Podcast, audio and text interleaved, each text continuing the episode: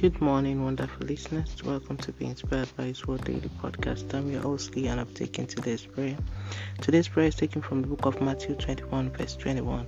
I'm reading from the King James Version and says, Jesus answered and said unto them, Verily I say unto you, if ye have faith and doubt not, ye shall only do we shall not only do which is done to the fig tree, but also if ye shall say unto this mountain, Be thou removed and be thou cast into the sea, it shall be done.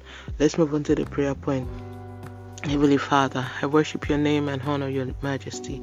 King of glory, I thank you for this amazing new dawn and grace of life. Lord, have mercy on me and my shortcomings by your mercy. Lord, thank you for your word that enlightens me daily. Lord, help me to trust you in all I do and, ev- and enjoy your grace upon my life.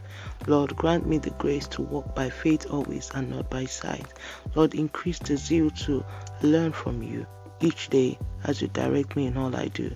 Father, arise over my life and remove all impediment of sin and disgrace from my life. Lord, your grace is what I seek. Help me not to fall into plans of the wicked over my life. Lord eternal, in your mercy, remove every recurring challenge that has become a pattern in my life. I decree in Jesus' name every power delaying my purpose and the fruitfulness of the word of God in my life is permanently broken. I destroy all evil report that wants to keep my head buried in disgrace. I decree today mercy is speaking over my life in everything that I do in Jesus' name. I decree the presence of God is making way for me even where there was no way. I decree concerning verses for this daily prayers all impacted by it and our household. Nothing would hinder the fulfillment of God's promises over our lives in Jesus' name. Thank you, Ancient of Days, for answer prayers in Jesus' name. Let's move on to daily confession. Sin shall not have dominion over me. I am operating the power of the Word of God.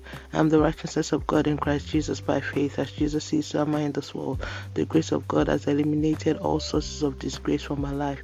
My faith is moving every mountain and turning my life around to the glory of His name. The presence of God surrounds my being. I am victorious in all I do, and all things work together for my good in Jesus' name. Amen. And that's today's prayer from being inspired by His Word. Today is the 6th of December. December 2023. All glory be to God. Hallelujah. Remember, Jesus loves you so much. Always walk by faith and not by sight. Don't forget to be blessing to someone by sharing this and tune in tomorrow for another wonderful time of prayer. To the glory of God and by His grace, have a wonderful day. God bless you. Jesus is coming back very soon.